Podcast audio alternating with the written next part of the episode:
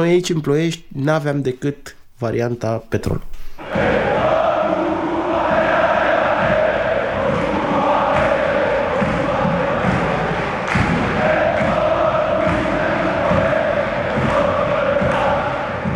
Dacă ești în oraș pe la 1, 1 jumate, deja o să vezi grupuri de oameni, o să vezi toate vârstele, bărbați și femei, bătrâni și copii, oameni cu eșarfe, cu steaguri, oameni care se grăbesc pe stadion.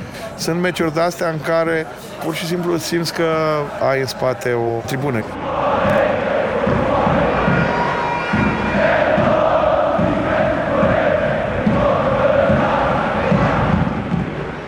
Mulți m-au întrebat de ce ții cu petrol, inclusiv băiatul meu, acum de la 10 ani, dacă nu câștigă trofee și am zis, e frumos să câștigi trofee, pentru asta lupți, dar până la urmă pasiunea adevărată nu poate fi cumpărată de niciun trofeu, de nimic. Simți că aparții echipei și ești acolo.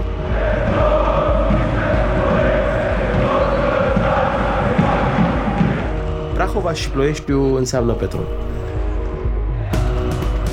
Eu m-am întrebat mereu cum de un oraș de dimensiunea Ploieștiului, atât de apropiat de București, a dezvoltat o legătură așa de strânsă cu echipa locală. Din păcate, cu doar câteva excepții, grosul microbiștilor din orașele sudului României au preferat să susțină echipele din București. În următoarele două episoade vom încerca să înțelegem ce s-a întâmplat diferit aici, ce înseamnă petrolul pentru locuitorii orașului, dar și cum se întrepătrunde istoria echipei în cea a Ploieștiului. Asculți cel mai frumos joc, un podcast despre amintirile suporterilor români. Eu sunt Mara, sunetistă și rapidistă. Iar eu sunt Andrei, antropolog și suporter al Progresului București. Lovitura de start este dată de Dorin, al cărui bunic și tată erau mari petroliști. El crede că asta nu l-a influențat în mod direct să țină cu echipa, deși recunoaște că îl prindea bucuria lor de la meciurile cu petrolul. Mulți au pus-o și pe seama cu 1866, când România de la Cuza era pe punctul de a deveni mm, o țară condusă de un rege, Ploiești a făcut Republica de o zi și cred că au simțit în chestia asta, noi suntem ceva aparte, Republica de la Ploiești, nu contează ce e în jurul nostru, noi suntem enclava asta și îi ținem cu, cu petrolul stat în stat, așa cum, cum a fost pentru câteva ore. Dar noi am copilărit acolo, am crescut acolo, am crescut toți cu petrolul am uh, crescut cu bune și cu lerele acelui oraș și am învățat istoria acelui oraș, care nu se prede la școală, din păcate. Ștefan e un suporter mai tânăr. A crescut cu petrolul și cu bunele și cu relele orașului în perioada postcomunistă. A văzut prima dată echipa pe stadion într-o deplasare la Buftea. Noi ne identificăm cu Republica de la Ploiești, chiar dacă a ținut ea două zile, în 1870, de pe 7 august pe seara așa a început și undeva pe 8 august dimineața s-a cam terminat cu totul pentru că ploieștinii nu erau de acord cu Carol și au zis că, domnule, gata, noi suntem Republică, nu mai facem parte din țară. Ne identificăm cu această Republică luată pe alocuri în bășcălie de către Caragiale. După aceea a fost momentul celui de-al doilea război mondial, în care trebuie să fim conștienți, asupra României au fost aproape 90 de bombardamente aeriene. 75% dintre ele au fost asupra Ploieștiului. Bătălia aeriană de la 1 august 1943 la Ploiești este în felul ei unică pe plan mondial.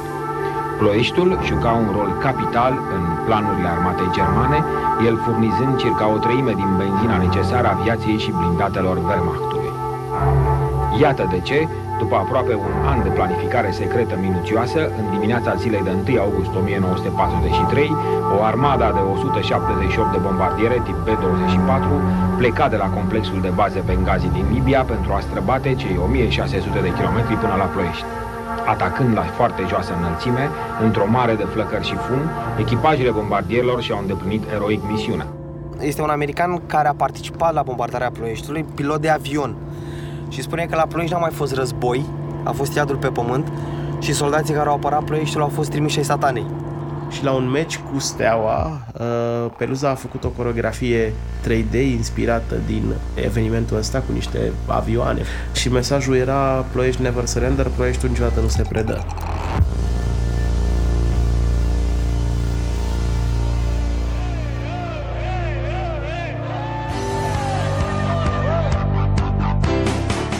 Și că juca petrolul la Iași sau la nu știu unde, se transmiteau meciurile la radio, Ion Ghițulescu era și da cele de aici. Și mergeam la aparatul telefonului, aveam pe cineva de la Ploiești acolo la Cluj, să zicem, și noi întrebam cât e scorul, cât e scorul, cât e, cât e scorul. Și dacă cumva băteau, mergeam la o cârciumă care e foarte aproape de mine, Pomul Verde se cheamă, uh, și făceam jabla la bere. De fapt, și acum este tradiția, după orice mergi la petrol, că e foarte aproape de stadion, crâșma asta și am. Și acum e și ale. Ce nu-i deschisă decât în ziua meciului, crâșma.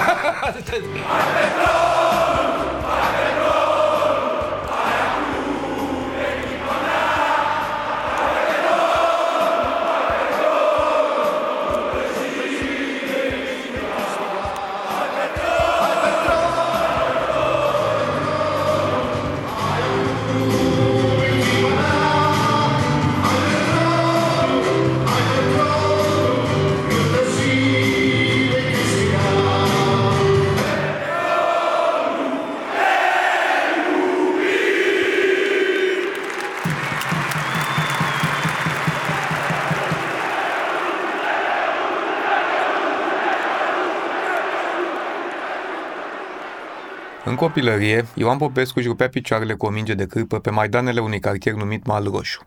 A început să meargă pe stadion după ce echipa s-a mutat în Ploiești la finalul anilor 50 și a prins unele dintre cele mai mari rezultate ale clubului. A lucrat ca jurnalist la sportul popular, fix în perioada de aur a petrolului, cu cupe și campionate câștigate și participări în cupele europene.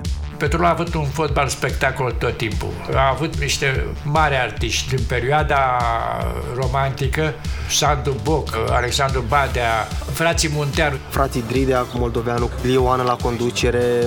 Aceea a fost perioada de aur a petrolului. Că au mai fost accidente, în istorie s-a mai întâmplat și cum a fost și cu ultima cupă, cupa din 95, au mai fost accidente. Dar cum a dominat atunci petrolul campionatul și cum domina echipele în general, nu știu când se va mai întâmpla. Plus că atunci a fost și cea mai mare performanță europeană a, a petrolului, victoria cu Liverpool în octombrie, de la Ploiești, goluri marcate de moldoveanu Boc și Dridea.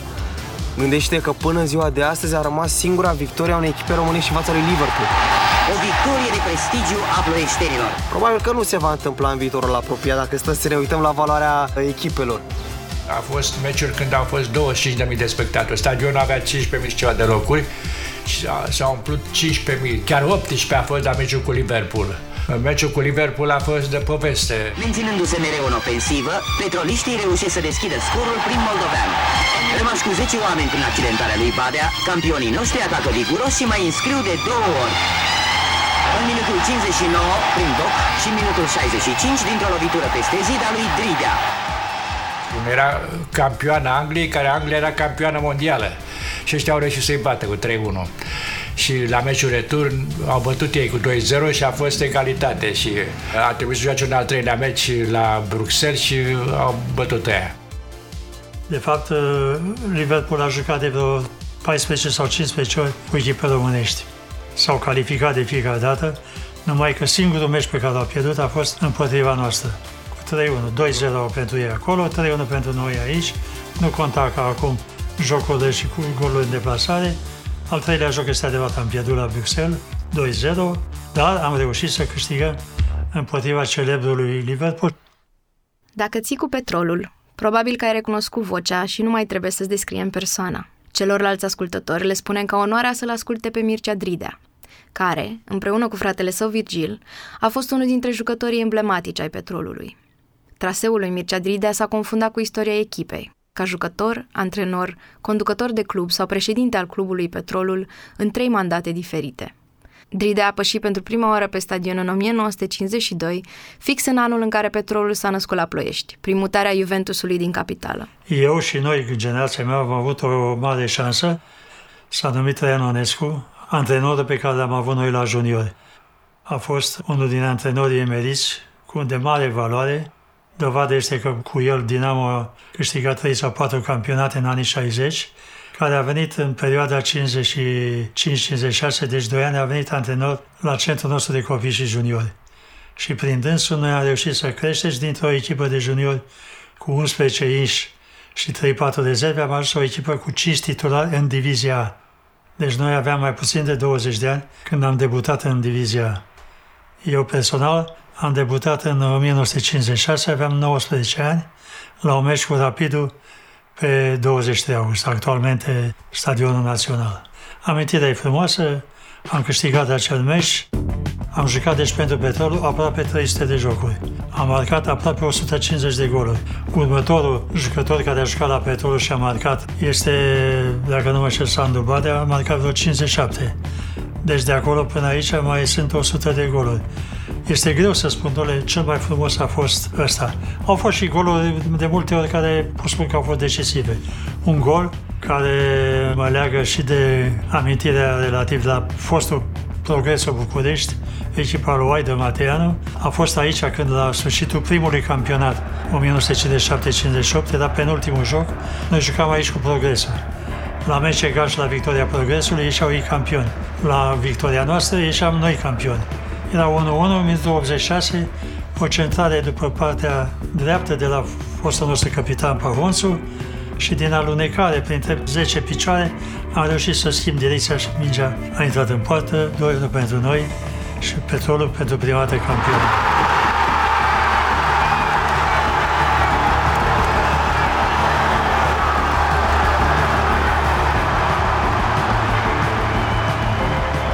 Pe lângă Steaua și Dinamo, Petrolul și Rapid atunci au câștigat trofee și Petrol a luat trei campionate, două la sfârșitul anilor 50, unul în 66 ultimul și Rapid s-a luat practic primul trofeu în 67 de la Petrolul, chiar cu un 0-0 la Ploiești. Și asta la fel din poveștile tatălui și a bunicului care au fost atunci la meci. Și ele din perioada aceea au început rivalitatea, în Prahova erau foarte mulți rapidiști și apropierea Ploiești, București, L-ai auzit pe Dorin la începutul episodului. Ce nu ți-am spus atunci e că el locuia la Breaza, dar venea la Ploiești pentru toate meciurile, chiar și când era foarte mic sau când călătorea singur pe tren. Eram grupați pe o stradă mă, multe rude. Bunicul meu a fost 12 frați și cam 80% petroliști, restul rapidiști. Când juca petrolul cu rapid și au jucat foarte mult în perioada copilării mele în B. Au fost vreo trei ani la rând în care s-au bătut rapid cu petrolul și au promovat odată Chindia Târgoviște, altă dată FC Olt, că atunci a apărut Olt, FC Olt în prima ligă și cred că progresul, dacă nu, nu mă înșeală memoria. Sta până pe la începutul anilor 80. Și juca petrolul rapid, mă, ascultam uh, meciul sau dacă se mai ducea cineva la, la meci, ne spunea, păi a dat petrolul gol, a dat rapidul, e nebunie, nu știu ce, și noi stăteam grupați acolo. După care se termina meciul, dacă bătea rapidul cel a cărui curte era, punea un uh, steag negru ca de doliu în, uh, mai erau stâlpișori prin uh, curte sau un copaci ca să vadă peste gard petrolistul, a, te-am bătut. Sau invers, noi cu petrolul le puneam cearceav negru, ce, ce găseam, ceva să fluture să vadă că v-am bătut. În 1963 sau 61, nu mai știu exact, tot așa, într-un meci rapid, petrolul pe 23 august. Rezultatul 6-0 pentru petrolul. Într-un meci cu rapid, atunci era la fel cu Ionescu, Dumitriu 2, era Motoc, Dancoie, era Rica Răducanu, care încă n-a ajunsese, dar ajungea pe parcurs, da? Deci nu jucam cu Rapid, vorba aia, Valea Doftanei, jucam cu Rapid București. Asta înseamnă că îți obligi adversarul să te respecte, dar în același timp era și o adversitate care era înțeleasă altfel decât acum. În ce sens eram adversari o oră jumătate. După aia rămâneam, să nu exagerez, prieteni, dar amici.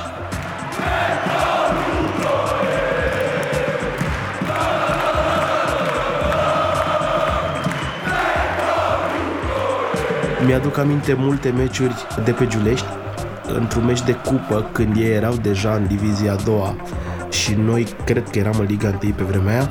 Țin minte că am bătut cu 2-0 și la finalul meciului, Ciolacu, Doman, care erau jucătorii Rapidului, au venit în dreptul peluzei noastre și am scamdat împreună împotriva Stelei. Hai să spunem că cu Dinamo și cu Steaua este ură. Măi, urâm. Din toată ființa noastră, mai ales pe Steaua, Idealul nostru este să-i batem peste. Nimic mai mult. Păi ai urăm. Dar cu rapid este și un fel de respect. Noi considerăm că este primul derby al României. Pe finalul anilor 50 și în anii 60, Petrolul era una dintre cele mai puternice echipe ale țării. Câștigă atunci trei titluri între 57 și 66, termină campionatul pe 2 în 62, iar în 1963 câștigă și prima Cupa României. Era o perioadă în care Steaua și Dinamo nu ajunseseră, sub umbrela Partidului Comunist, forțele fotbalistice din anii 80. Mai e un cântec, suntem toți uniți pentru Ploiești, suntem toți găzari, suntem anti-București. Exista perioada aceea despre care mi-e mai greu să vorbesc, sfârșitul anilor 80, când se transformase campionatul diviziei într-o întrecere efectivă între cei doi mari de la București. Pe când una din echipe avea 6, 7, 8 prieteni în țară, mă refer la celelalte echipe, nu mi-e rușine să spun, este vorba de Dinamo, Steaua avea mult, mult mai puțin prieteni. Relațiile însă și jucătorii care erau atunci au format două mari echipe. Dovadă că după mondialul din Italia din 1990, marea majoritate au plecat în afară, nu? Dar arbitrii, că la ei trebuie să dau un răspuns, forțat sau nu, cu interes sau nu, unii s-au apropiat mai de una dintre ele mai pe partea cealaltă. Și atunci au apărut și rezultate. De exemplu, nouă ne-a fost foarte greu aici la Ploiești, în perioada, eram antrenor într-una din perioade, perioada 84-87 aici, și ne era foarte greu să jucăm împotriva echipei care s-a numit Victoria, o echipă care a apărut și a dispărut la fel cum a apărut. Da. Numai că erau anumite interese pe care unii, nu știu, profitau de ei, alții sperau că vine și profitul. Derbiul cu Rapid, dincolo de rivalitatea din teren și de rivalitatea din peluze, din tribună, a fost privit cumva diferit. Pentru noi, pentru ploieșteni, Rapidul, chiar dacă a fost episodul ăla din 95 de la finala cupei, este în general o echipă curată, muncitorească, pe când Steaua și Dinamo știm istoria lor din spate și atunci adversitatea e cunoscută. Pentru Dan Marinache, faptul că era o echipă muncitorească avea fix efectul advers. Ideea este că au fost meciuri de astea în care noi am bătut cu 6-0, ei ne-au bătut când nu ne așteptam. Deci, practic, erau două echipe muncitorești uh, și întotdeauna a existat rivalitatea asta între ele. Și erau echipe populare, erau practic pe vremea aia Rapid avea foarte mult. Și știi că era scandarea aia, galeria lui Rapid n-a fost membră de partid. Bă, Petru cu Rapid e, cum să spun, din uh, strămoșie. Gândește-te că Rapid e, nă, e născută, era să zic, 1923, deci face 100 de ani, iar Petrolul e 1924. Sunt niște meciuri care s-au jucat, e o rivalitate care s-a creat.